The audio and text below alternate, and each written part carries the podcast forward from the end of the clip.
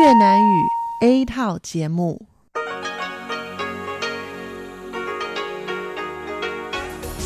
Đây là Đài Phát thanh Quốc tế Đài Loan RTI.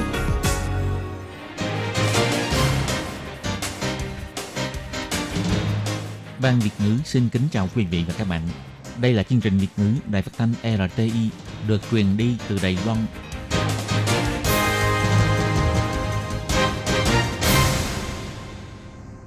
Anh xin kính chào quý vị và các bạn. Chào mừng các bạn đến với chương trình phát thanh của Ban Việt ngữ Đài Phát thanh Quốc tế RTI ngày hôm nay. Kính thưa quý vị và các bạn, hôm nay là thứ Sáu, ngày 26 tháng 4 năm 2019, tức nhằm ngày 22 tháng 3 năm kỷ hợi. Chương trình hôm nay gồm các nội dung chính như sau. Mở đầu là phần tin tức thời sự Đài Loan, kế đến là bài chuyên đề, chuyên mục tiếng Hoa cho mỗi ngày, chuyên mục nhịp sống Đài Loan và kết thúc là chuyên mục nhìn ra thế giới. Để mở đầu chương trình, Thúy Anh xin được gửi đến quý vị và các bạn phần tin tức thời sự Đài Loan ngày hôm nay. Mời các bạn cùng lắng nghe phần tin tóm lược. Bộ Ngoại giao bày tỏ, bắt đầu từ ngày 1 tháng 6, Vương quốc Eswatini được miễn visa Đài Loan với thời gian lưu trú 90 ngày. Viện Hành Chính quyết định bắt đầu từ năm sau, nghỉ Tết kéo dài ít nhất 7 ngày. Cục diện chính trị mới ở quần đảo Solomon, quan ngoại giao cho biết, quan hệ ban giao giữa Đài Loan và Solomon vẫn duy trì ổn định. Lương bình quân của ngành khoa học kỹ thuật là 43.000, gần 50% người muốn bước vào ngành nghề này. Sinh viên Đại học Trung Hưng mang về vinh quang, Đài Loan vô địch thế giới cuộc thi mô phỏng thép. Tuần sau, cảnh đẹp hoàng hôn Manhattan sẽ xuất hiện trên đường phố Đài Bắc. Và sau đây mời các bạn cùng lắng nghe nội dung chi tiết của bản tin. Trên cơ sở nguyên tắc đôi bên bình đẳng cùng có lợi và tôn trọng mối quan hệ ban giao hữu nghị với Vương quốc Eswatini ngày 26 tháng 4, Bộ Ngoại giao Đài Loan tuyên bố, bắt đầu từ ngày 1 tháng 6, người mang hộ chiếu phổ thông của Vương quốc Eswatini sẽ được miễn visa nhập cảnh Đài Loan với thời gian lưu trú là 90 ngày.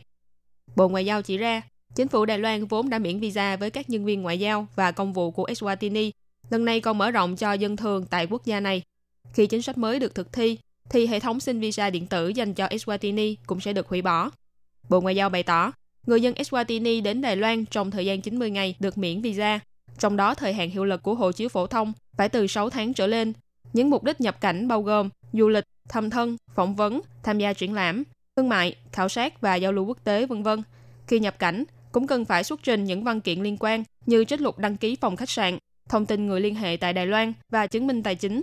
Bộ Ngoại giao chỉ ra, sau Cộng hòa Nauru, Tuvalu và các nước ban giao tại khu vực châu Mỹ Latin và vùng biển Caribe, Eswatini là quốc gia tiếp theo được hưởng quyền lợi miễn visa khi nhập cảnh Đài Loan. Hy vọng có thể xúc tiến mối quan hệ trao đổi qua lại giữa Đài Loan và Eswatini trên các lĩnh vực du lịch và kinh tế, làm sâu đậm thêm sự hiểu biết và tình bạn giữa người dân hai nước. Bắt đầu từ năm nay, kỳ nghỉ Tết sẽ được nghỉ ít nhất là 7 ngày. Ngày 26 tháng 4, Thủ tướng Tô Trinh Sương bày tỏ, Viện Hành Chính đã quyết định áp dụng phương án giờ ngày nghỉ và làm việc bù để kỳ nghỉ Tết có thể kéo dài liên tục ít nhất là 7 ngày và sẽ bắt đầu nghỉ từ trước giao thừa một ngày. Thủ tướng chỉ ra, nghỉ liên tục như vậy không chỉ tiện lợi cho người dân trong việc sắp xếp kỳ nghỉ, mà còn giúp cho giao thông thuận tiện. Quy định hiện hành của kỳ nghỉ Tết là 6 ngày. Sau kỳ nghỉ Tết hồi đầu năm nay, đã có ủy viên lập pháp kiến nghị sửa đổi quy định để kỳ nghỉ Tết có thể kéo dài đến 9 ngày.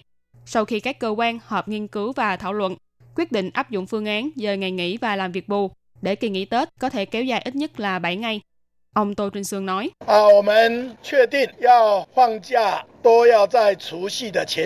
Chúng tôi xác định nghỉ lễ đều sẽ được bắt đầu từ trước giao thừa một ngày, đồng thời áp dụng phương án dời ngày nghỉ và làm việc bù, để kỳ nghỉ có thể liên tục hơn.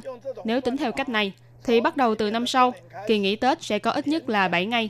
Trong 10 năm tới, thậm chí còn có năm có thể nghỉ đến 10 ngày.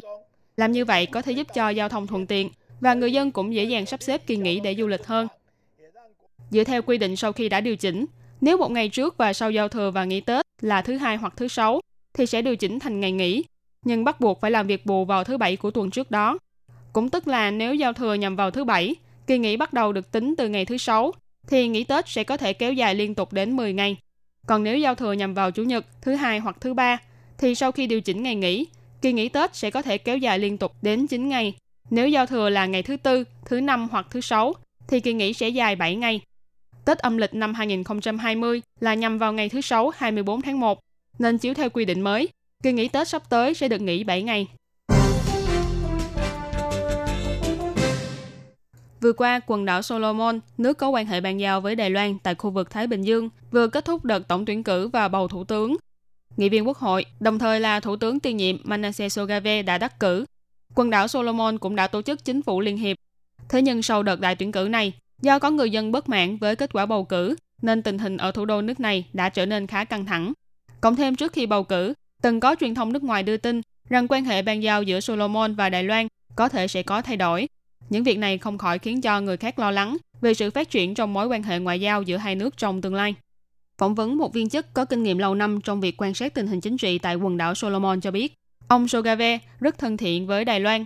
Con gái của ông còn đang du học tại Đài Loan. Nhiều quan chức nội các trong chính phủ liên hiệp cũng khá thân thiết với phía Đài Loan. Ngoài ra, những nghị viên phe phản đối như Matthew Well, Peter Kenny Lowry Jr. v.v. cũng đều đứng về phía Đài Loan. Điều đáng chú ý hơn là những nhân sĩ đứng về phe thân Trung Quốc lại không đắc cử chức vụ nghị viên quốc hội lần này. Mặt khác, viên chức này chỉ ra, Mỹ và Úc vẫn có sức ảnh hưởng khá là lớn đối với quần đảo Solomon. Hiện tại hai nước này đều hy vọng Solomon có thể tiếp tục duy trì hiện trạng với Đài Loan. Còn về tin tức mà truyền thông nước ngoài đưa tin, viên chức này thẳng thắn rằng nội dung bài viết chỉ dừng lại ở bề mặt của sự việc. Quan hệ ban giao giữa Đài Loan và quần đảo Solomon vẫn ổn định, các giới chức bên ngoài không cần phải lo lắng. Ngày 26 tháng 4, công ty nhân lực đã tổ chức lễ trao giải doanh nghiệp hạnh phúc ngành khoa học kỹ thuật, đồng thời công bố ngành nghề được nhiều người hướng đến nhất. Theo số liệu điều tra, lương khởi điểm cho ngành khoa học kỹ thuật đạt đến 35.413 đại tệ, đứng đầu trong các ngành nghề. Ngoài ra, khảo sát mức lương bình quân của những người đang làm việc trong ngành khoa học kỹ thuật là 43.117 đại tệ.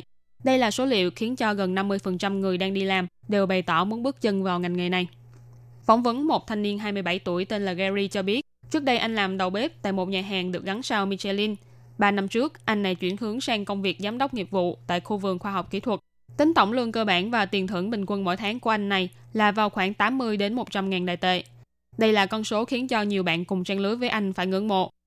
Gary bày tỏ, hy vọng có thể nhanh chóng để giành được 20 triệu đại tệ để có thể thực hiện ước mơ mở nhà hàng riêng của mình ở nước ngoài.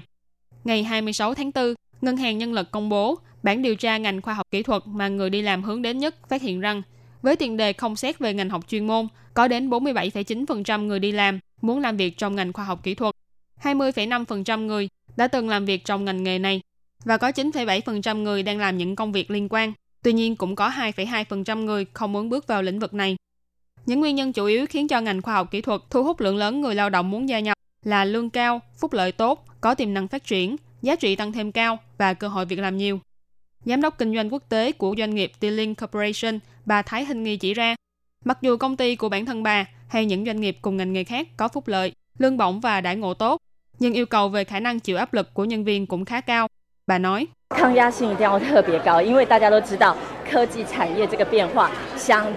khả năng chịu áp lực nhất thiết phải rất cao, vì mọi người đều biết ngành khoa học kỹ thuật thay đổi rất nhanh. Hiện nay ai cũng đang bàn về sự chuyển đổi số. Chúng tôi cần những nhân viên có nhiệt thành với công việc, mới có thể hiểu rõ nhu cầu của thị trường, nắm bắt được thị trường, giúp công ty tiếp tục phát triển. Phó Tổng Giám đốc Ngân hàng Nhân lực 1111, ông Hà Khởi Thánh chỉ ra, lương khởi điểm của ngành khoa học kỹ thuật điện tử, thông tin, phần mềm, chất bán dẫn là 35.413 đại tệ, đứng đầu trong tất cả các ngành nghề. Lương bình quân của những người làm việc trong ngành khoa học kỹ thuật được hỏi đạt đến 43.117 đại tệ. Nhưng lương bình quân của những người được hỏi bày tỏ muốn bước chân vào ngành này là 30.581 đại tệ, thấp hơn 12.536 đại tệ so với ngành khoa học kỹ thuật. Điều này chứng tỏ chế độ lương bổng của ngành khoa học kỹ thuật cao hơn so với các ngành nghề khác, thu hút không ít người muốn bước chân vào lĩnh vực này. Cuộc thi mô phỏng thép lần thứ 13 được tổ chức bởi Hiệp hội Thép Quốc tế năm nay có 50 quốc gia tham dự. Số người tham gia lên đến 1.905 người. Đài Loan có 3 trường đại học với 17 sinh viên đại diện đi tham dự cuộc thi này. Vòng chung kết đã được tổ chức tại thành phố Madrid của Tây Ban Nha. Trong đó, sinh viên đến từ Đại học Quốc lập Trung Hưng của Đài Loan đã có thành tích nổi trội. Sinh viên thạc sĩ Lâu Thiệu Vĩ và sinh viên tiến sĩ Trương Dục Ân thuộc ngành khoa học vật liệu và công trình đã xuất sắc giành được quán quân và á quân thế giới ở nhóm học sinh. Cuộc thi mô phỏng thép quốc tế là cuộc thi vô cùng quan trọng trong năm đối với những doanh nghiệp và học sinh trong lĩnh vực chuyên môn này. Năm nay Đài Loan có các trường như Đại học Quốc gia Đài Loan, Đại học Thanh Hoa và Đại học Trung Hưng đi tham dự. Tổng cộng gồm 17 sinh viên cùng cạnh tranh quyết liệt với các đối thủ đến từ quốc tế. Toàn thế giới chỉ có 5 học sinh có thể tiến vào vòng chung kết thế giới, bao gồm nhà vô địch ở 4 khu vực châu Á Thái Bình Dương, châu Mỹ, Trung Quốc và châu Âu châu Phi. Ngoài ra còn có một thí sinh với thành tích nổi trội nhất toàn cầu được quyền vào vòng chung kết. Sinh viên thạc sĩ ngành khoa học vật liệu và công trình thuộc Đại học Trung Hưng, Lâu Thiệu Vĩ, chính là thí sinh với tư cách đặc biệt đó. Trong vòng chung kết thế giới, Lâu Thiệu Vĩ đã đánh bại 4 quán quân khu vực khác và giành được danh hiệu nhà vô địch thế giới thuộc nhóm học sinh sinh viên. Lâu Thiệu Vĩ nói,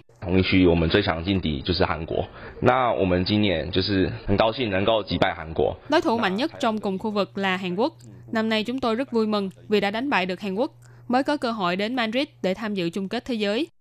Năm thí sinh tiến vào vòng chung kết phải mô phỏng quá trình sản xuất thép bằng lò thổi oxy của đơn vị tổ chức cung cấp. Điều phối ra được công thức và tạo ra mát thép tốt nhất bằng những vật liệu mà đơn vị tổ chức yêu cầu trong vòng 2 giờ, bao gồm điều chỉnh tỷ lệ của các nguyên liệu như carbon, silic, mangan, molybden, vanadi, chrome vân vân. Người chiến thắng là người có thể tạo ra mát thép đúng yêu cầu với mức giá thành phẩm thấp nhất, nhưng do mỗi mẫu nguyên liệu thép đều có thành phần khác nhau, nên trong quá trình thi đấu, những tham số giống nhau lại không nhất định sẽ cho kết quả như nhau. Đây là một thử thách lớn đối với các thí sinh. Trong năm thí sinh của vòng chung kết, chỉ có 3 thí sinh hoàn thành nhiệm vụ. Trong đó giá thành của thí sinh Lâu Thiệu Vĩ là thấp nhất với 368,62 đô la Mỹ mỗi tấn và xếp ở vị trí thứ hai là thí sinh quán quân khu vực châu Á Thái Bình Dương Trương Dục Ân với 368,64 đô la Mỹ mỗi tấn. Cuộc thi mô phỏng thép quốc tế đã tổ chức 13 lần. Hiện tại Đài Loan đang xếp ngang hàng với Trung Quốc về số lượng quán quân thế giới ở nhóm học sinh sinh viên qua các năm. Và với thành tích của Lâu Thiệu Vĩ tại cuộc thi năm nay, Đại học Trung Hưng cũng là trường đại học duy nhất trên thế giới có đến hai quán quân thế giới từ sau khi Lý Giai Tuấn vô địch thế giới vào năm 2017. Hình ảnh mặt trời lặn chiếu rọi qua những tòa nhà trên đường phố New York tuyệt mỹ, còn được gọi là hoàng hôn Manhattan. Nay không cần phải chiêm ngưỡng hình ảnh này qua ống kính máy quay nữa, vì sắp tới đây chúng ta có thể tận mắt chứng kiến cảnh đẹp này ngay tại Đài Bắc. Theo dự báo của Cục Khí tượng Trung ương, bắt đầu từ thứ hai tuần sau 29 tháng 4 cho đến ngày 6 tháng 5, trong liên tục 8 ngày, mỗi ngày vào khoảng 6 giờ tối đều sẽ có cơ hội nhìn thấy cảnh hoàng hôn này. Mặt trời hoàng hôn treo lơ lửng giữa trời, chiếu rọi qua những kiến trúc cao tầng trên đường phố. Phải có sự phối hợp chuẩn xác giữa góc độ và thời tiết mới có thể ngắm được hiện tượng tuyệt mỹ này. Nhưng làm thế nào để chụp lại thời khắc đặc biệt này? Nhiếp ảnh gia Lâm Tích Minh cho biết phải sử dụng lens có tiêu cự 200mm. Khi đo sáng bằng hệ thống đo sáng, cần phải xử lý lọc sáng. Nếu phơi sáng trong thời gian dài thì nhất định phải dùng đến chân máy ảnh. Nếu như chụp bằng điện thoại di động Cần ghi nhớ phải điều chỉnh cho mức độ ánh sáng thấp hơn vì mặt trời rất sáng sau khi lấy nét. Phải chỉnh cho hình ảnh tối lại mới có thể chụp rõ hình ảnh mặt trời hoàng hôn này.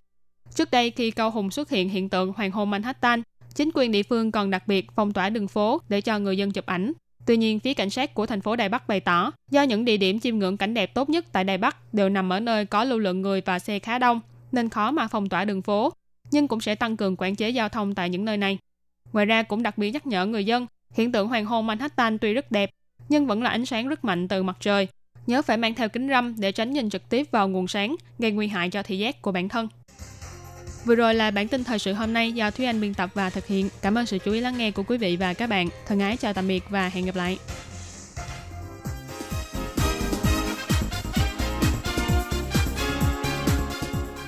Xin chào quý vị và các bạn thính giả thân mến. Chương trình phát thanh tiếng Việt của Đài Phát thanh Quốc tế Đài Loan RTI được truyền thanh 3 buổi tại Việt Nam. Mỗi buổi phát 1 tiếng đồng hồ. Buổi phát chính vào lúc 6 giờ đến 7 giờ tối hàng ngày giờ Việt Nam qua tần số SW 9425 kHz với sóng dài 19 m. Buổi phát lại lần thứ nhất vào hôm sau 9 giờ tới 10 giờ tối Việt Nam qua tần số SW 9625 kHz với sóng dài 31 m bị phát lại lần hai vào hôm sau 7 giờ tới 8 giờ sáng giờ Việt Nam, qua tần số SW 11.655 kHz với sóng dài 25 mét. Ngoài ra, tại Giang Nghĩa, Vân Lâm và Đài Nam có thể đón nghe chương trình phát thanh tiếng Việt qua tần số AM 1422 kHz vào lúc 7 giờ tới 8 giờ tối hàng ngày giờ Đài Loan và đón nghe chương trình giờ phát lại vào lúc 10 giờ tới 11 giờ sáng hàng ngày giờ Đài Loan qua tần số AM 1422 kHz. Và sau đây xin mời các bạn tiếp tục đón nghe nội dung chương trình hôm nay.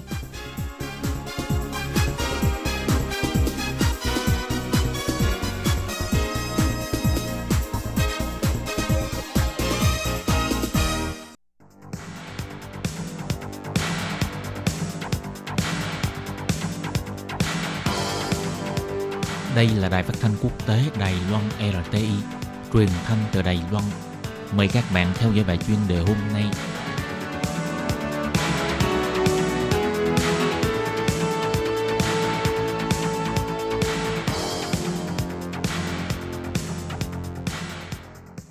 Các bạn thân mến, Hải Ly xin chào các bạn. Sau đây mời các bạn đến với bài chuyên đề hôm nay qua nội dung bài viết.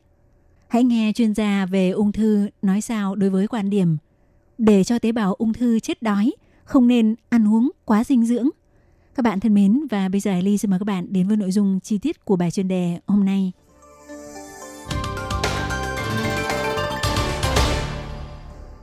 Phải để cho tế bào ung thư chết đói, không nên ăn uống quá dinh dưỡng. Quan niệm này lâu nay được truyền bá rộng rãi trên mạng và do nhiều bệnh nhân bị ung thư truyền miệng cho nhau – cũng có nhiều bệnh nhân đã nêu ra câu hỏi thắc mắc này khi tới khám tại các phòng khám.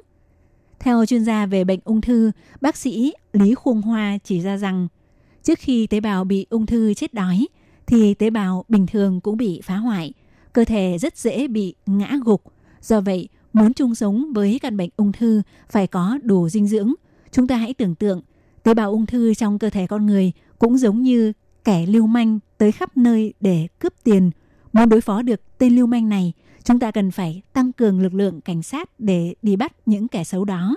Mà chắc không ai muốn dùng cách giảm lương của tất cả mọi người để những tên lưu manh không có gì để cướp, đúng không nào? Thì việc hạn chế không cho người mắc bệnh ung thư ăn uống dinh dưỡng cũng tương tự như việc không trả lương cho cảnh sát, cho dân chúng – và hy vọng tế bào ung thư cũng giống như những nhân vật ở trên bởi vì không có tiền, tức tế bào ung thư không có dinh dưỡng và vì thế thì sẽ bị tiêu diệt. Như vậy thì ngược lại, tế bào ung thư chưa chết đói mà các tế bào bình thường đã bị đói trước. Vì vậy, người mắc bệnh ung thư càng cần bổ sung dinh dưỡng, đây mới là quan niệm chính xác. Trên thực tế, việc chăm sóc dinh dưỡng cho người mắc bệnh ung thư đã trở thành một đề tài rất hot trong những năm gần đây – theo nghiên cứu của Liên minh Hành động chống ung thư châu Âu EPAAC cho thấy, người bị mắc bệnh ung thư thường xuất hiện tình trạng kém dinh dưỡng và lượng cơ bị giảm. Những triệu chứng này sẽ làm giảm thấp khả năng sống sót của người bị bệnh ung thư. Tiêu hao protein cơ bắp là dấu hiệu của bệnh ung thư. Nó sẽ gây ảnh hưởng nghiêm trọng đến chất lượng cuộc sống và khiến chức năng cơ thể của người bệnh sản sinh ra những ảnh hưởng tiêu cực đối với sức chịu đựng điều trị. Trong số các bệnh nhân ung thư, nếu phát hiện có tình trạng thiếu dinh dưỡng đồng thời sụt cân liên tục thì sẽ xảy ra hậu quả nghiêm trọng. Có khả năng do họ không muốn ăn trong quá trình điều trị dẫn đến lượng thức ăn nạp vào cơ thể không đủ, hoạt động của cơ thể giảm và chuyển hóa phân giải bị rối loạn gây ra. Sụt cân và giảm lượng cơ sẽ gây ảnh hưởng tới chức năng cơ thể, gây ra những tiên lượng xấu, khiến việc điều trị ung thư trở nên khó khăn hơn – dẫn đến hiệu quả điều trị, dẫn đến điều quả điều trị dự kiến bị giảm thấp và phác đồ điều trị bị ngắt đoạn, đồng thời cũng làm giảm chất lượng cuộc sống của người bệnh. Quay trở lại vấn đề lý luận, chất dinh dưỡng có thể nuôi dưỡng khối u thì hiện tại chưa có chứng cứ liên quan về kết quả lâm sàng quá tập trung vào tác dụng hay tác hại của một loại dưỡng chất đơn nhất nào đó đều là quan điểm thấy cây mà không thấy rừng – ví dụ như đường gluco vô cùng cần thiết cho tế bào ung thư. Nhưng chúng ta cũng đừng quên rằng tế bào miễn dịch thi có thể tiêu diệt tế bào ung thư càng cần có năng lượng do đường gluco cung cấp. Do vậy, không nên dùng lý do nông cạn như vậy để từ chối đường gluco. Thậm chí, ngừng không cho người mắc bệnh ung thư bổ sung dinh dưỡng. Còn về ảnh hưởng của ăn uống và dinh dưỡng đối với nguyên nhân gây ung thư, và những thức ăn nào nên ăn trong thời kỳ điều trị ung thư thì các chuyên gia nhấn mạnh quan trọng là một chế độ ăn uống cân bằng dinh dưỡng, tốt nhất nên tránh các loại thực phẩm gia công, đồng thời phải thường xuyên vận động rèn luyện cơ thể. Đó mới là sách lược chống ung thư và dưỡng sinh tốt nhất. Các bạn thân mến, vừa rồi các bạn vừa theo dõi bài chuyên đề hôm nay do Hải Ly biên tập và thực hiện – Hải Ly xin cảm ơn các bạn đã quan tâm theo dõi. Thân ái, chào tạm biệt các bạn. Bye bye.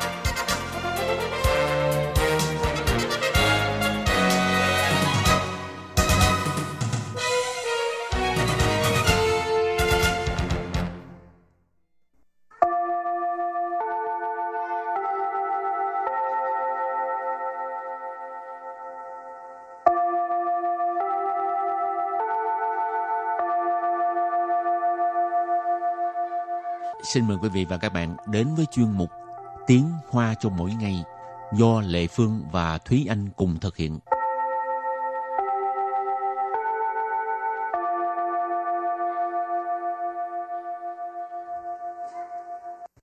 Thúy Anh và Lệ Phương xin kính chào quý vị và các bạn. Chào mừng các bạn đến với chuyên mục Tiếng Hoa cho mỗi ngày ngày hôm nay. Thúy Anh là một người uh, tự đòi hỏi bản thân rất là cao phải không? Ở một số phương diện thì đòi hỏi khá cao, nhưng mà ở một số phương diện thì cho qua được thì cứ cho qua. Ủa, sao kỳ vậy?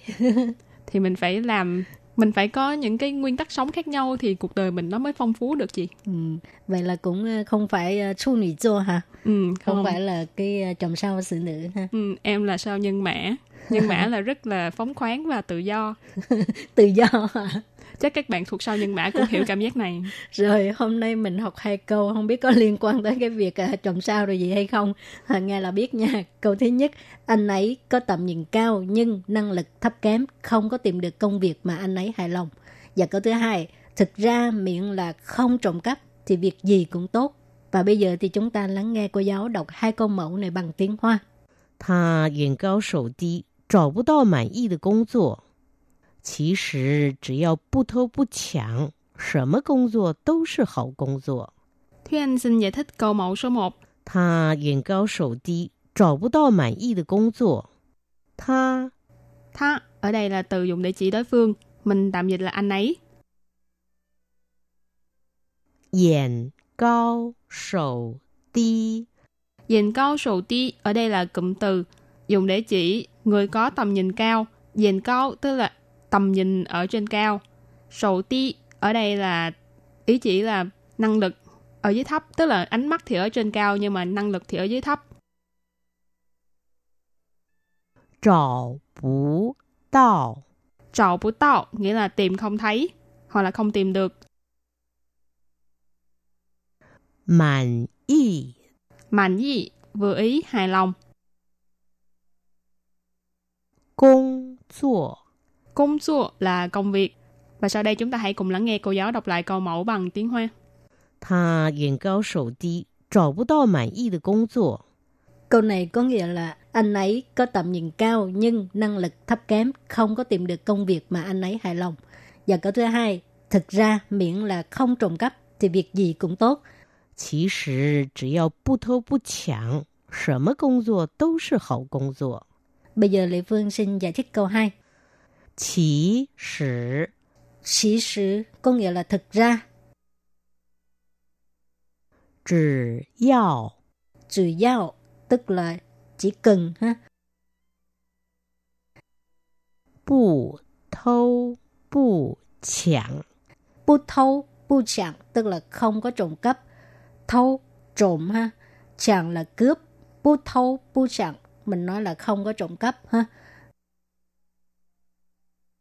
什么工作 Sở mà công作 tức là công việc gì. Sở mó tức là gì. Công作 là công việc. 都是好工作。 Tâu sư hảo công 作 đều là công việc tốt. Và bây giờ chúng ta lắng nghe cô giáo đọc câu mẫu này bằng tiếng Hoa. 其实只要不偷不抢，什么工作都是好工作。 Câu vừa rồi là thực ra miễn là không trộm cắp thì việc gì cũng tốt. Và sau đây chúng ta hãy cùng đến với phần từ vựng mở rộng.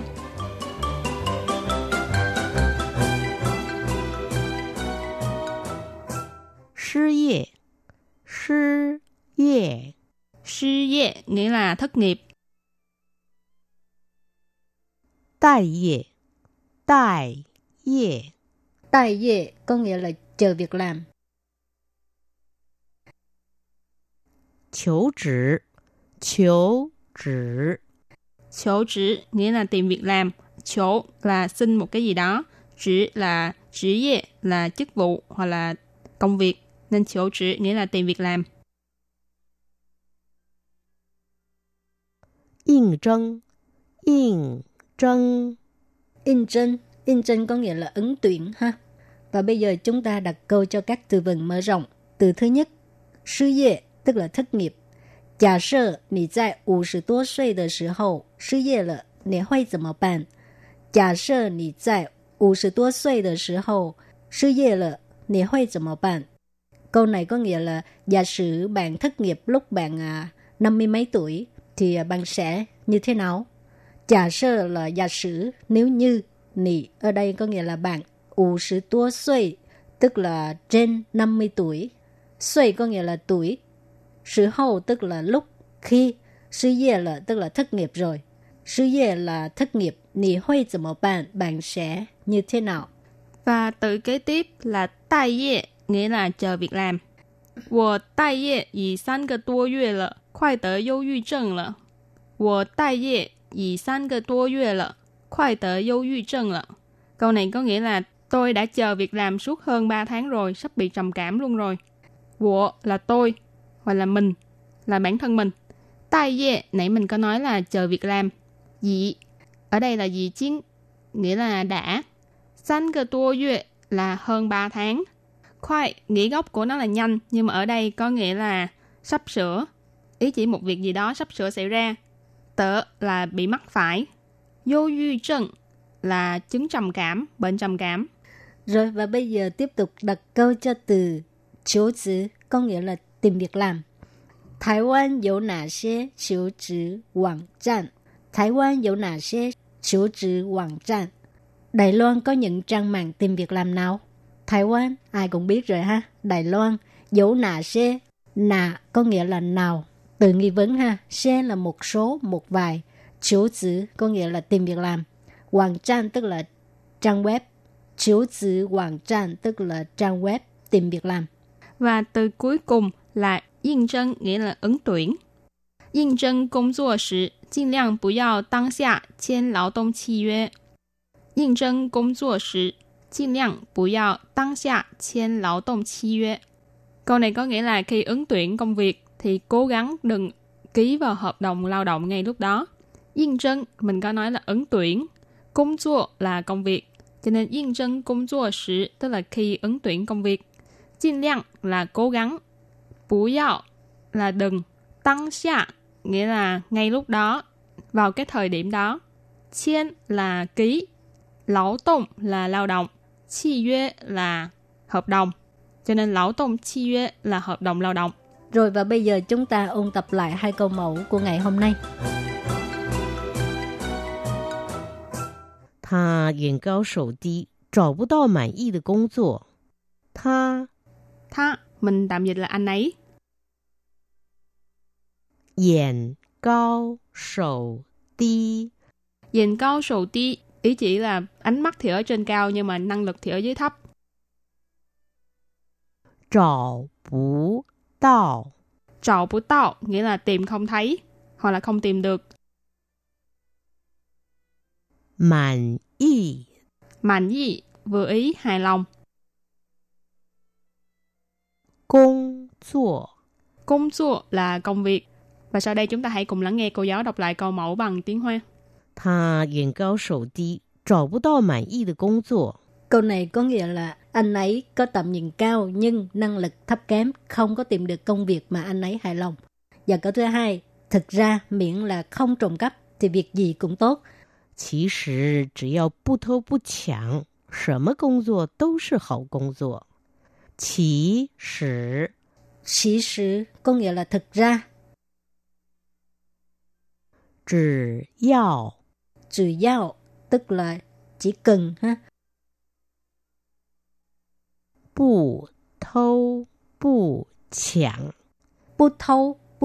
Tức là không có trộm cắp.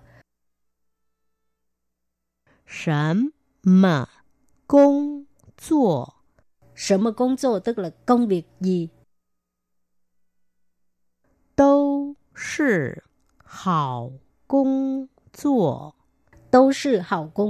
Đều là công việc tốt. Và bây giờ chúng ta lắng nghe cô giáo đọc câu mẫu này bằng tiếng Hoa. Chỉ sử vừa rồi là thực ra miễn là không trộm cắp thì việc gì cũng tốt.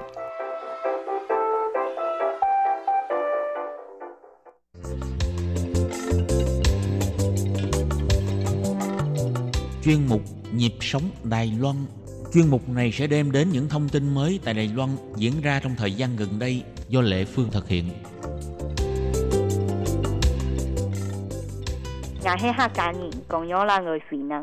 Các bạn thân mến, các bạn có nghe hiểu câu nói vừa rồi không nào? Thì câu nói đó là có hai thứ tiếng lận á. Tiếng khách gia với là tiếng Việt. Thì cái câu đằng sau các bạn cũng nghe hiểu rồi ha. Cả một câu đó có nghĩa là tôi là người khách gia và cũng là người Việt Nam. Thì người nói câu này là Diệp Lợi Quân, con em tân di dân Việt Nam tại Đài Loan. À, khi Lệ Phương yêu cầu em ấy nói tiếng Việt thì em ấy đã nói như trên. Thì đó cũng là câu nói mà em rất muốn nói lúc lên khăn đài nhận giải thưởng à, đại sứ thân thiện. Nhưng do quá hồi hộp cho nên em đã quên nói. Và bây giờ thì nhân cơ hội tham gia chương trình Nhịp Sống Đài Loan, em ấy đã dùng tiếng khách gia và tiếng Việt để giới thiệu bản thân mình. Thì à, các bạn thân mến, Diệp Lợi Quân là con em của người Việt Nam tại Đài Loan. Quân hiện đang học trường cấp 3 Tam Nghĩa, huyện Miêu Lực. Thì vừa qua em đã đoạt giải Đại sứ thân thiện là một trong những hạng mục giải thưởng tình nguyện viên thanh thiếu niên xuất sắc. Thì giải thưởng này là do công ty bảo hiểm nhân thọ Prudential và Hiệp hội các hiệu trưởng trường trung học của Mỹ phát khởi. Mục đích là biểu dương các em học sinh cấp 2 và cấp 3 có à, những cái à, biểu hiện xuất sắc trong hoạt động tình nguyện. Chỉ ban tổ chức là hy vọng thông qua cái việc biểu dương này để khơi dậy sự chú trọng hoạt động tình nguyện của các em thanh thiếu niên, đồng thời thúc đẩy các em hưởng ứng tham gia hoạt động tình nguyện viên – rồi và bây giờ thì à, chúng ta cùng làm quen đại sứ thân thiện Diệp Lời Quân nhé.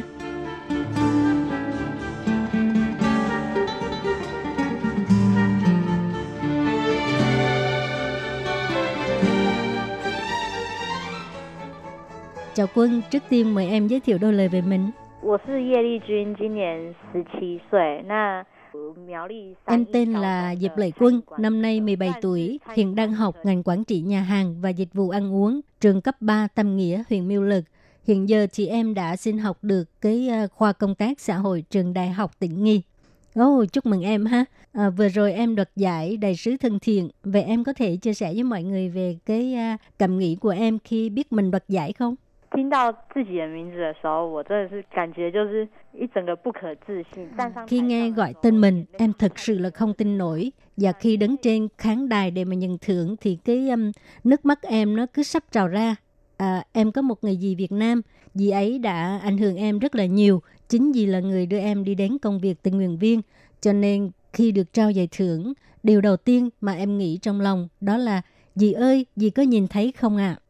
Thì à, chị nghe nói là trước khi còn sống, dì em thường dẫn em đi làm từ thiện. Thì đây là một câu chuyện như thế nào? À, em có thể chia sẻ với mọi người không? Hồi nhỏ, dì em thường dẫn em đi thăm viếng những người nghèo khó. Lúc đó em thực sự là không hiểu tại sao dì phải dẫn em đi làm những cái việc này. Đến năm em học lớp 5 thì dì của em mắc bệnh ung thư. Khi em về Việt Nam thăm dì thì dì dẫn em đi thăm những người có hoàn cảnh khó khăn. Lúc đó em cảm thấy sao dì dạy dột như thế, bị bệnh nặng như vậy mà còn quan tâm đến người khác. Và đến năm em học lớp 7 thì dì đã qua đời. Dì em là người dẫn dắt em, là động lực thúc đẩy em tiến về phía trước. Dì qua đời là một cú sốc rất lớn đối với em. Mãi cho đến năm em lên học cấp 3 thì em mới ờ, bước ra khỏi cái cái cái cái nỗi đau buồn này Chỉ lúc học lớp 10 em mới bắt đầu hiểu được câu nói mà dì đã từng nói với em. Đó là lời quân, con không thấy giúp người là một việc vô cùng ấm áp hay sao? Dì mong con có thể cảm nhận được điều đó. Và đây chính là nguyên nhân tại sao em làm tình nguyện viên.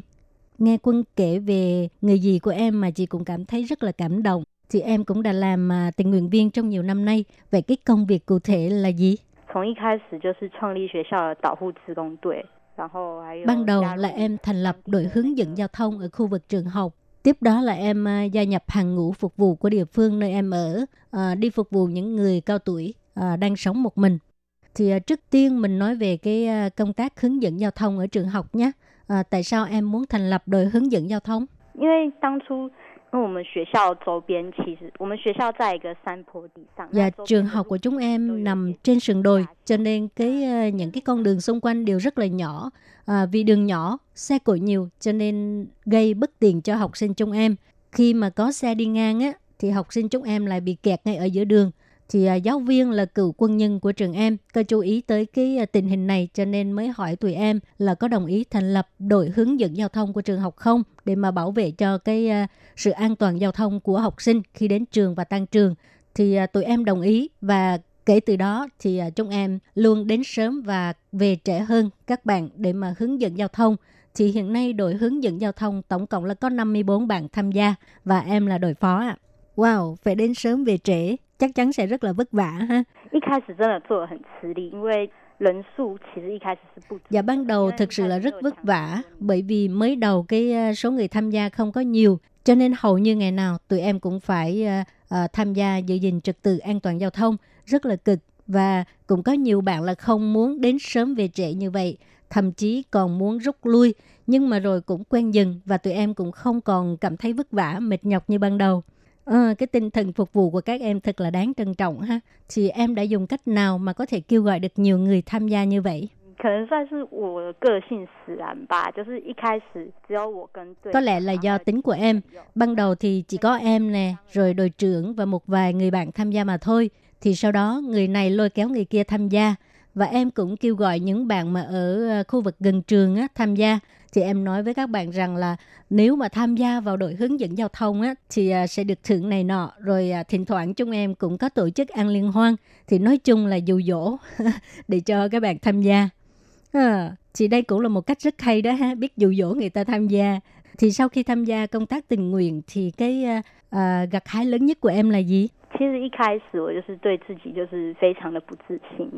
Thực ra hồi mới đầu em là một đứa trẻ không có tự tin và lúc nào cũng uh, rất là tiêu cực sau khi làm tình nguyện viên thì em nghĩ là mình không thể cứ tiêu cực như vậy mà phải tích cực hơn, lạc quan hơn. Như vậy mới có thể nở nụ cười trên môi khi phục vụ người khác, à, giống như gì em hồi xưa vậy. Nụ cười của dì em lúc đi giúp đỡ người nghèo nó cứ in đậm trong ký ức của em, không làm sao quên được. Nghe Quân kể thì chị cũng cảm nhận được là em có một cái tình cảm rất là sâu đậm đối với dì của em ha. Chị, em có biết nói tiếng Việt không? Em nói chuyện với dì em bằng tiếng gì? Một chút chút, điểm điểm. Em biết tiếng Việt một chút chút. Mẹ em nhiều khi dùng tiếng Việt để mà nói chuyện với em. Em biết nghe nhưng mà nói thì hơi kém, cho nên em thường dùng tiếng Hoa để à, trả lời mẹ em. À, dì em cũng biết đôi chút tiếng Hoa, cho nên hai dì cháu mỗi khi mà nói chuyện á là dùng tiếng Hoa. Đôi lúc á, à, dì đang nói chuyện nghiêm túc với em nhưng mà dì nói sai ngữ pháp làm cho em phải bật cười. Lệ Phương cũng hiểu được, à, Lệ Phương cũng hình dung ra được cái cảnh như vậy, cũng thú vị đó chứ. Thì à, hy vọng lần sau phỏng vấn em thì em có thể dùng tiếng Việt để mà trò chuyện với chị. Rồi thì bây giờ mình trở về cái uh, câu chuyện làm tình nguyện viên đi thăm hỏi các cụ già neo đơn. Hiện giờ thì em uh, làm cái công việc này như thế nào? 我其实不止在当地服务团体，我还有去 Dạ em không chỉ đi phục vụ ở địa phương em mà em còn đi đưa cơm hộp đến uh, hậu lì, hậu lý, đài trung cho các cụ già neo đơn.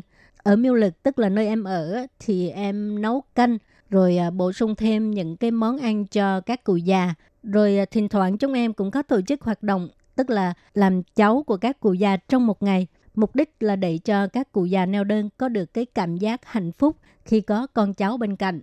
Còn ở hậu lì đài trung thì em chuẩn bị cơm hộp à, gồm có hai món ăn đó là trứng và thịt và có thêm một phần à, trái cây đem đến cho các cụ già ở đó. Khi em làm tình nguyện viên ở đài trung này thì mới phát hiện à, thực ra mỗi một cụ già neo đơn là đều có nhu cầu khác nhau. Chẳng hạn như ở khu vực hậu lì đài trung, à, nhu cầu lớn nhất của các cụ già sống một mình ở đây là thức ăn. Chúng em chọn những ngày mà cơ quan chính phủ không cung cấp thức ăn cho họ để đem cơm hộp đến cho các cụ già ở đây. Như vậy là có thể đáp ứng nhu cầu về mặt ăn uống. À, em nghe nhân viên công tác xã hội nói là có một số cụ già ở đây phải tìm thức ăn ở thùng rác để mà ăn. Em nghe mà cảm thấy đau lòng vô cùng. À, thấy thương quá hả? Ý chị nghe nói em còn tự làm bánh mì để tặng cho các cụ già nữa phải không? 呃有啊，就是因为我自己是餐饮科，嘿那那时候我就想 Dạ 说 có, tại 我 vì 是 à, 餐饮科 em 那 học 我 ngành quản 在 trị nhà hàng và dịch vụ ăn uống mà, cho nên em nghĩ là phải đem cái gì đó của lớp mình cho các cụ già. Thì lúc đó là em đang học lớp 11, đang tập làm bánh mì để mà thi chứng chỉ ba. Thì trong cái thời gian tập làm này á, tụi em phải làm rất là nhiều, à, cho nên ăn cũng không hết. Rồi à, sau đó để lâu quá, bánh mì nó nổi mốc phải đem đi vứt. Em thấy như vậy là quá lãng phí cho nên đã kêu gọi các bạn học là quyên bánh mì cho em. Rồi sau khi tan học thì em đi tặng cho các cụ già ở Tâm Nghĩa Miêu Lực. Em thấy đây là một cái uh, hoạt động rất là thành công. À, ví dụ như lúc đó có một cụ già bị bệnh phải nằm viện thì cụ ấy không lo cho bản thân mình mà chỉ lo cho hai đứa cháu bị bệnh tâm thần không có gì để ăn. Thì vừa đúng lúc đó là tụi em uh, có đem bánh mì đến tận nhà cho hai đứa cháu của cụ. Thì lúc này cụ ấy mới hết lo lắng và yên tâm chữa bệnh thì à, cái việc này đã làm cho em cảm thấy rất là hạnh phúc vì mình đã làm được một cái gì đó rất có ích cho người già. Người nhà của em có ủng hộ em làm tình nguyện viên không? Ban đầu người nhà của em cứ bảo em phải học hành cho tốt và kêu em ngày nghỉ cũng đừng có thường đi làm những việc như vậy. Nhưng mà xét cho cùng thì trong cái năm mục tiêu giáo dục ờ, đứng hàng đầu, đó là giáo dục đạo đức, cho nên dần dần người nhà cũng ủng hộ em yên tâm để cho em đi làm tình nguyện viên. Nhưng nhiều khi em quá nhiệt tình, bỏ ra quá nhiều thời gian cho những việc này cho nên người nhà thường bắt em phải ở nhà làm tốt bổn phận của mình thì sau đó mới làm những việc của xã hội. Thì cũng đúng ha, em phải làm tốt bổn phận của mình này, tức là phải học hành cho tốt, rồi ở nhà cũng phải làm việc nhà giúp đỡ cha mẹ đúng không? Rồi mới đi giúp đỡ người khác. Ý mà mẹ của em có đi theo em làm tình nguyện viên không? 嗯，没 Ờ, ờ dạ không, nhưng mà vì mẹ em là người Việt Nam, cho nên em muốn sau này em sẽ ờ, mở rộng cái ờ, đối tượng giúp đỡ, đó là cộng đồng tân di dân. Ừ, ý nghĩ này rất là tốt, thì chị cũng tin em là sẽ làm được. À, mà sau khi đoạt giải đại sứ thân thiện, em sẽ được sang Mỹ để giao lưu với các bạn trẻ cũng là tình nguyện viên như em, đúng không? 嗯，五月份要去美国参加快接近十天的 Dạ, 交 tháng 5 em sẽ đi Mỹ tham gia hoạt động giao lưu với các bạn tình nguyện viên quốc tế. À, đi khoảng 10 ngày. Mỗi lần mà nghĩ đến việc này là em cảm thấy rất là phấn khích nhưng mà cũng có chút ờ, ờ, lo sợ và hồi hộp. Thì khi mà em sang Mỹ á, chắc chắn bạn bè quốc tế sẽ hỏi em về Đài Loan mà đúng không? Thì em sẽ giới thiệu Đài Loan là một đất nước như thế nào? 我会跟他们介绍说 Em sẽ giới thiệu với họ rằng Đài Loan là một xã hội đa dạng à, và con người Đài Loan cũng rất là nhiệt tình và hiếu khách. Sự đa dạng của xã hội Đài Loan là vì Đài Loan có rất nhiều cộng đồng khác nhau. Không chỉ có người Đài Loan mà còn có rất nhiều người đến từ Đông Nam Á, à, Nhật Bản, Hàn Quốc vân vân.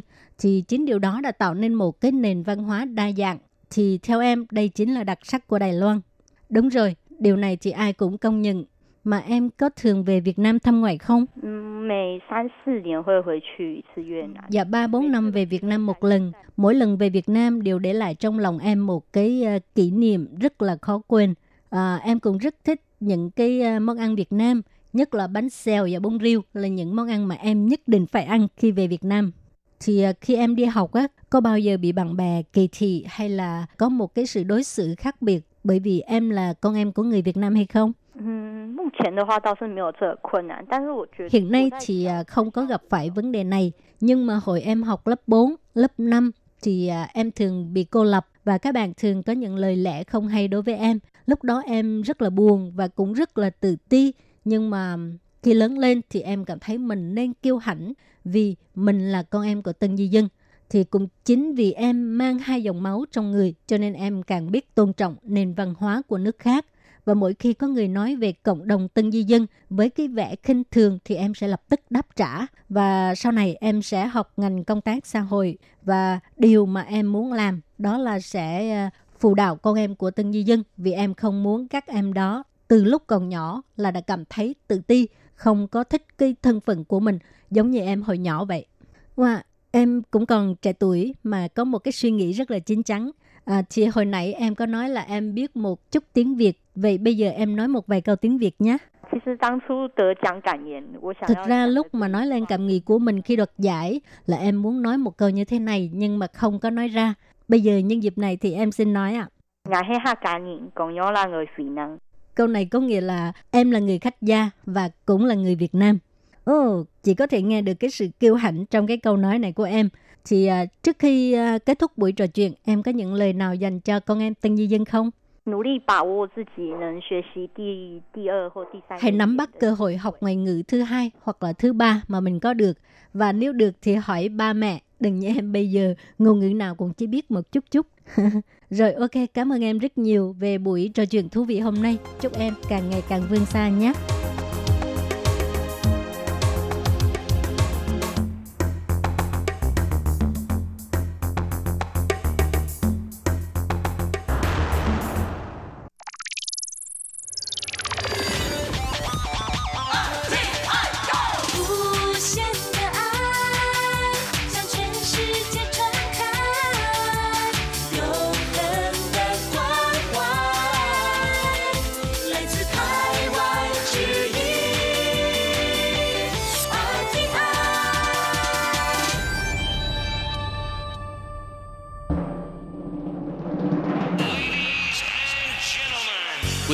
Đang đón nghe chương trình Việt ngữ Đài RTI truyền thanh từ Đài Loan.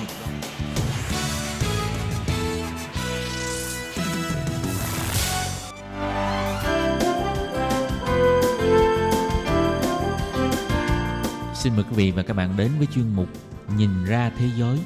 Chuyên mục này gồm những nội dung liên quan đến quốc tế,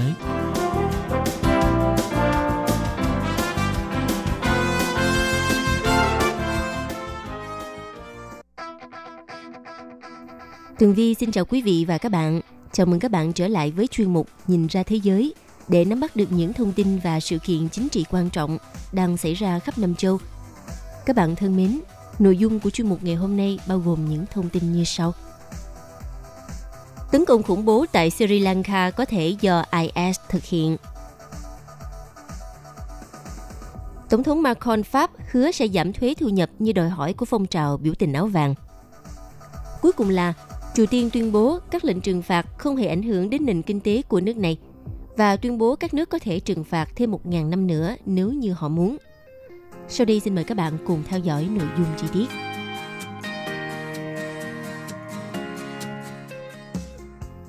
Thưa quý vị và các bạn, vào ngày 21 tháng 4 đã có hàng loạt các vụ tấn công khủng bố diễn ra tại Sri Lanka.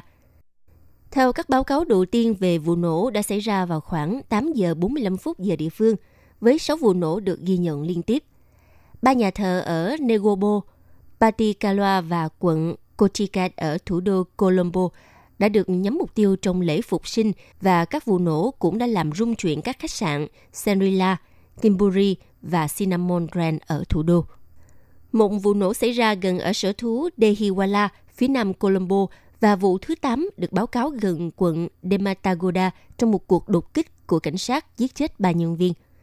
Hiện vẫn chưa rõ ai là người đứng sau các vụ tấn công, nhưng 24 vụ bắt giữ đã được tiến hành. Phía cảnh sát cho biết có 24 người đã bị bắt nhưng chưa rõ ai là kẻ thực hiện các vụ tấn công. Hiện tại có khoảng hơn 500 người bị thương và hàng chục người nước ngoài nằm trong số người chết. Các vụ nổ là vụ bạo lực chết chóc nhất kể từ khi Sri Lanka kết thúc cuộc nội chiến năm 2009. Theo Thủ tướng của Sri Lanka cho biết, nhóm khủng bố nhà nước Hồi giáo tự xưng IS có thể được liên kết với các vụ đánh bom khiến cho 321 người thiệt mạng và 500 người bị thương ở Sri Lanka. Chính phủ cũng tin rằng các vụ tấn công vào ngày Chủ nhật 21 tháng 4 năm 2019 không thể được thực hiện nếu không có các liên kết với các nhóm khủng bố ở nước ngoài. Qua ngày đầu tiên thì cảnh sát hiện đã bắt giữ 40 nghi phạm có liên quan đến vụ tấn công, tất cả đều là công dân Sri Lanka. Theo Thủ tướng của Sri Lanka cho biết, Điều này không thể được thực hiện chỉ bởi địa phương đã có đào tạo và một sự phối hợp mà chúng ta không thấy trước đó. Sau đó vào hôm thứ Ba, nhóm nhà nước Hồi giáo tự xưng IS đã tuyên bố nhận trách nhiệm về vụ tấn công thông qua kênh tin tức Ahmad. Chính phủ Sri Lanka trước đó đã đổ lỗi các vụ nổ bom do nhóm Hồi giáo địa phương National Tawhid Jama NTJ thực hiện. Như vậy đã có tổng cộng 8 vụ nổ xảy ra, trong đó có ba nhà thờ bị tấn công trong lúc diễn ra các thánh lễ phục sinh. Còn ba khách sạn ở thủ đô Colombo bao gồm Shangri-La, Kingsbury và Cinnamon Grand cũng đã bị nhắm mục tiêu. Theo Thủ tướng nước này cho biết, một cuộc tấn công vào một khách sạn thứ tư hôm Chủ nhật đã bị hủy bỏ, nhưng ông không nêu tên khách sạn. Ông cũng cảnh báo rằng các chiến binh vẫn còn tự do và vũ khí chất nổ vẫn còn ở ngoài sau vụ tấn công. Như vậy thì ai thực sự là người đứng sau vụ tấn công này – Nhóm tổ chức IS cho biết họ đã nhắm mục tiêu là công dân của Liên minh Thập tự Chinh, được gọi là Liên minh chống IS do Mỹ đứng đầu và Kitô hữu ở Sri Lanka. Nhóm này không cung cấp bằng chứng cho tuyên bố này, nhưng đã chia sẻ một hình ảnh trên truyền thông xã hội của 8 người đàn ông có ý định đứng sau vụ tấn công. Lực lượng Dân chủ Syria SDF do người Kurd lãnh đạo đã tuyên bố giải phóng thành trì cuối cùng của IS vào ngày 23 tháng 3. Mặc dù tuyên bố này đánh dấu chiến thắng đoạt lãnh thổ cuối cùng đối với nhà nước Hồi giáo tự xưng, nhưng các chuyên gia cảnh báo nó không có nghĩa là sự kết thúc của IS hoặc là hệ tư tưởng của nó. Thủ tướng nước này nói rằng chỉ có công dân Sri Lanka bị bắt liên quan đến vụ tấn công cho đến nay, nhưng à, một số kẻ tấn công có thể đã đào thoát ra nước ngoài trước các vụ đánh bom. Ông nói thêm, Chúng tôi chắc chắn là cơ quan an ninh có quan điểm rằng vụ tấn công có liên kết với nước ngoài và một số bằng chứng cho thấy điều đó. Vì vậy, nếu IS nhận trách nhiệm, chúng tôi sẽ điều tra tuyên bố này. Trước đó thì Bộ trưởng Quốc phòng Sri Lanka cũng nói với Quốc hội rằng nhóm NTJ được liên kết với một nhóm Hồi giáo cực đoan khác mà ông đặt tên là JMI. Ông cũng nói các cuộc điều tra sơ bộ chỉ ra rằng các vụ đánh bom là để trả đũa các vụ tấn công chết người vào các nhà thờ Hồi giáo ở thành phố Christchurch, New Zealand vào tháng 3 vừa qua, nhưng một lần nữa không có thêm thông tin nào. Tuy ờ, NTJ không có lịch sử về các cuộc tấn công quy mô lớn, nhưng nó đã trở nên nổi tiếng vào năm ngoái khi mà bị cáo buộc phá hỏng các bức tượng Phật giáo. Nhóm này không tuyên bố rằng họ đã thực hiện vụ đánh bom hôm Chủ nhật tại Sri Lanka. Các cuộc tấn công hôm ngày 21 tháng 4 cũng đã nhấn mạnh những rạn nứt trong lãnh đạo Sri Lanka. Sau khi có tin rằng nhà chức trách đã được cảnh báo về một mối đe dọa sắp xảy ra từ nhóm thánh chiến NTJ. Vâng thưa các bạn, cho đến hiện tại thì Sri Lanka vẫn đang trong tình trạng vô cùng hỗn loạn. Cảnh sát Sri Lanka vừa cảnh báo rằng còn nhiều nghi phạm nữa trong loạt vụ đánh bom kinh hoàng ngày 21 tháng 4 đang nhơn nhở ngoài vòng pháp luật. Thông tin trên được đưa ra sau khi tỷ phú gia vị Mohammed Yusuf Ibrahim được ngưỡng mộ ở Sri Lanka bị bắt giữ vì à, tình nghi tiếp tay cho hai con trai tham gia khủng bố. Sự việc này khiến nhiều người cảm thấy sốc vì ông là một doanh nhân nổi tiếng với các hoạt động từ thiện giúp đỡ người nghèo và được coi là trụ cột của cộng đồng kinh doanh ở địa phương và từng được cựu tổng thống Sri Lanka ca ngợi vì công lao phụng sự tuyệt vời cho đất nước. Nhiều thành viên trong gia đình Ibrahim cũng đã bị cảnh sát bắt giữ. Trong khi đó, nhà chức trách ở thủ đô Colombo vừa buộc phải rút một trong những hình ảnh họ đã công bố về các nghi phạm, vì hóa ra người này không hề liên quan đến các vụ khủng bố vừa qua – Bộ Y tế Sri Lanka cũng khiến cho dư luận khó hiểu khi đột ngột cải chính thông tin số người thiệt mạng trong các vụ khủng bố 4 ngày trước, từ số người là 359 người xuống còn 253 người. Và thưa các bạn, bầu không khí Sri Lanka càng trở nên hoang mang khi một quan chức chính phủ tiết lộ với hãng tin CNN rằng à, một trong những kẻ đánh bom tên là Iham Ahmed Biharim trước kia từng bị bắt giữ nhưng đã được trả tự do – chính kẻ tấn công liều chết trong vụ đánh bom khách sạn Cinnamon Grand đã được thả trước đó. Đồng thời, các luật sư đại diện cho bốn người từng bị bắt hồi tháng 1 ở Bắc Colombia có liên quan đến một âm mưu đánh bom tuyên bố không ai trong số này dính dáng đến hàng loạt vụ tấn công tự sát ngày 21 tháng 4. Một luật sư của nhóm, ông Isman Mohamed Nalim, khẳng định bốn người vẫn đang sống khỏe và mọi gợi ý họ thực hiện các hành động bạo lực đẫm máu vừa qua là không đúng sự thật. Đến ngày 25 tháng 4, Bộ trưởng Quốc phòng Sri Lanka ông Hemasiri Fernando vào ngày 25 tháng 4 đã nộp đơn từ chức. Trước đó, chính phủ đã phải thừa nhận và xin lỗi vì đã không hành động theo lời cảnh báo của tình báo Ấn Độ trước loạt vụ đánh bom.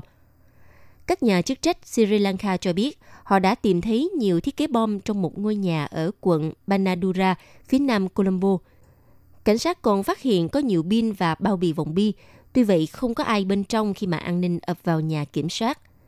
Cảnh sát và hàng xóm nói những người mới đến thuê nhà khoảng 2 tháng trước và trả gấp đôi mức giá yêu cầu. Ngôi nhà này được phong tỏa vào ngày 25 tháng 4 khi các điều tra viên làm việc bên trong.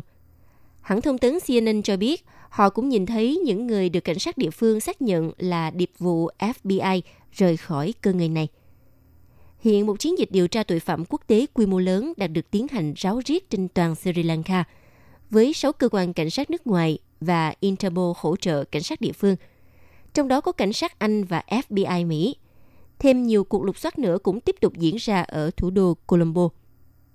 Cảnh sát chức trách Sri Lanka kêu gọi người dân không nên hoang mang trong khi quốc gia châu Á này vẫn đang trong tình trạng báo động cao. Và Thủ tướng Sri Lanka cũng khuyến cáo nguy cơ thêm các vụ tấn công khủng bố nữa có thể sẽ xảy ra.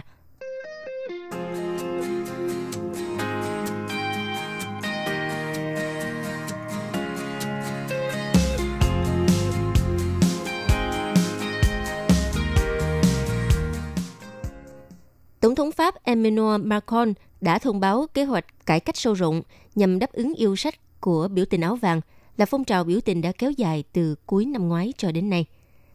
Kế hoạch cải cách được Tổng thống Emmanuel Macron đưa ra trong bài phát biểu và trả lời họp báo hôm ngày 25 tháng 4, vốn đã bị dời lại hơn một tuần vì vụ cháy nhà thờ Đức Bà Paris hôm ngày 15 tháng 4. Phong trào áo phản quang vàng bắt đầu từ ngày 17 tháng 11 năm 2018 nhằm phản đối việc tăng giá nhiên liệu, nhưng sau đó đưa ra thêm nhiều yêu sách khác đòi giải quyết tình trạng bất bình đẳng trong nền kinh tế. Tổng thống Macron nói đó là yêu cầu chính đáng và thừa nhận có một bộ phận người dân đã mất niềm tin ở chính quyền. Nhà lãnh đạo Pháp cam kết sẽ giảm thuế thu nhập 5 tỷ euro, khoảng 129.593 tỷ đồng. Bù lại bằng việc giảm chi tiêu công, bãi bỏ việc miễn giảm thuế cho doanh nghiệp và tăng giờ làm. Bên cạnh đó, kế hoạch bao gồm việc tăng lương hưu, đẩy mạnh phân cấp chính quyền, cân đối lại số đại biểu trong bầu cử và nới lỏng quy định về tổ chức trưng cầu dân Ý.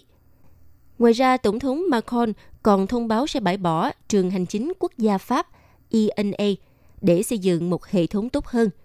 ENA là ngôi trường đào tạo ra hàng loạt lãnh đạo chính trị cũng như doanh nghiệp lớn. Trường này được thành lập vào năm 1945 dưới thời của Tổng thống Charles de Gaulle và có bốn Tổng thống Pháp từng học tại đây, bao gồm ông Macron – Tuy nhiên, Tổng thống Macron cũng chỉ trích việc phong trào áo vàng đã bị một số nhóm cực đoan kích động gây ra tình trạng bạo lực và cướp bóc. Ông còn nói rằng sự thù hằn của một số người trong cuộc biểu tình đã chứng tỏ sự suy thoái về đạo đức và giáo dục. Qua đó, ông tuyên bố sẽ chiến đấu hết sức để chống lại tình trạng này. Tổng thống Macron cũng khẳng định trật tự công cộng cần phải được thiết lập trở lại sau nhiều tuần biểu tình liên tiếp – Bài phát biểu chính sách và cuộc họp báo sau đó của Tổng thống Macron ngày 25 tháng 4 kéo dài hơn 2 giờ 30 phút. Và đó là cuộc họp báo về chính sách đầu tiên kể từ khi ông Macron nhậm chức. Các kết quả khảo sát cho thấy tỷ lệ ủng hộ nhà lãnh đạo nước này chỉ ở mức dưới 30%, bằng một nửa so với mức 60% khi ông mới lên nhậm chức năm 2017.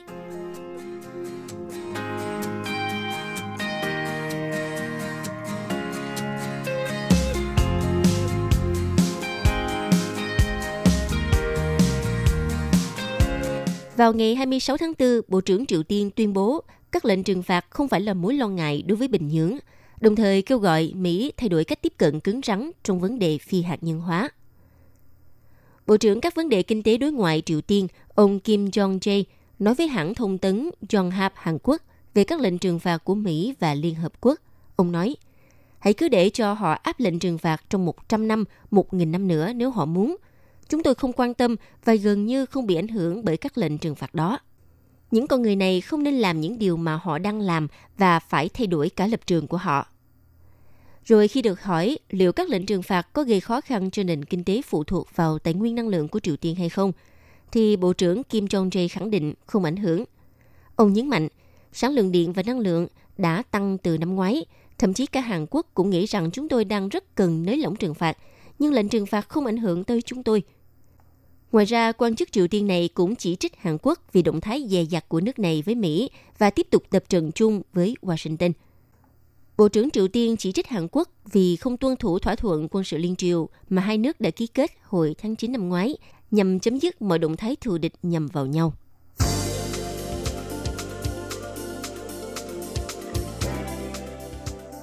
Quý vị và các bạn thân mến, vừa rồi là chuyên mục Nhìn ra thế giới do Tường Vi biên tập và thực hiện.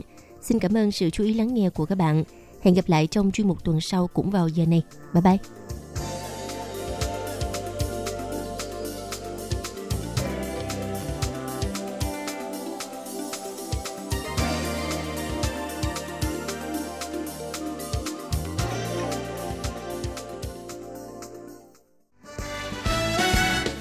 Quý vị và các bạn thân mến, sau đây là email của Ban Việt ngữ ctv a rti org.tvk Hộp thư truyền thống của Ban Việt ngữ Việt Nam Miss PO Box 123 gạch ngang 199 Taipei 11199. Còn thính giả ở Việt Nam xin gửi đến hộp thư số 104 Hà Nội, Việt Nam.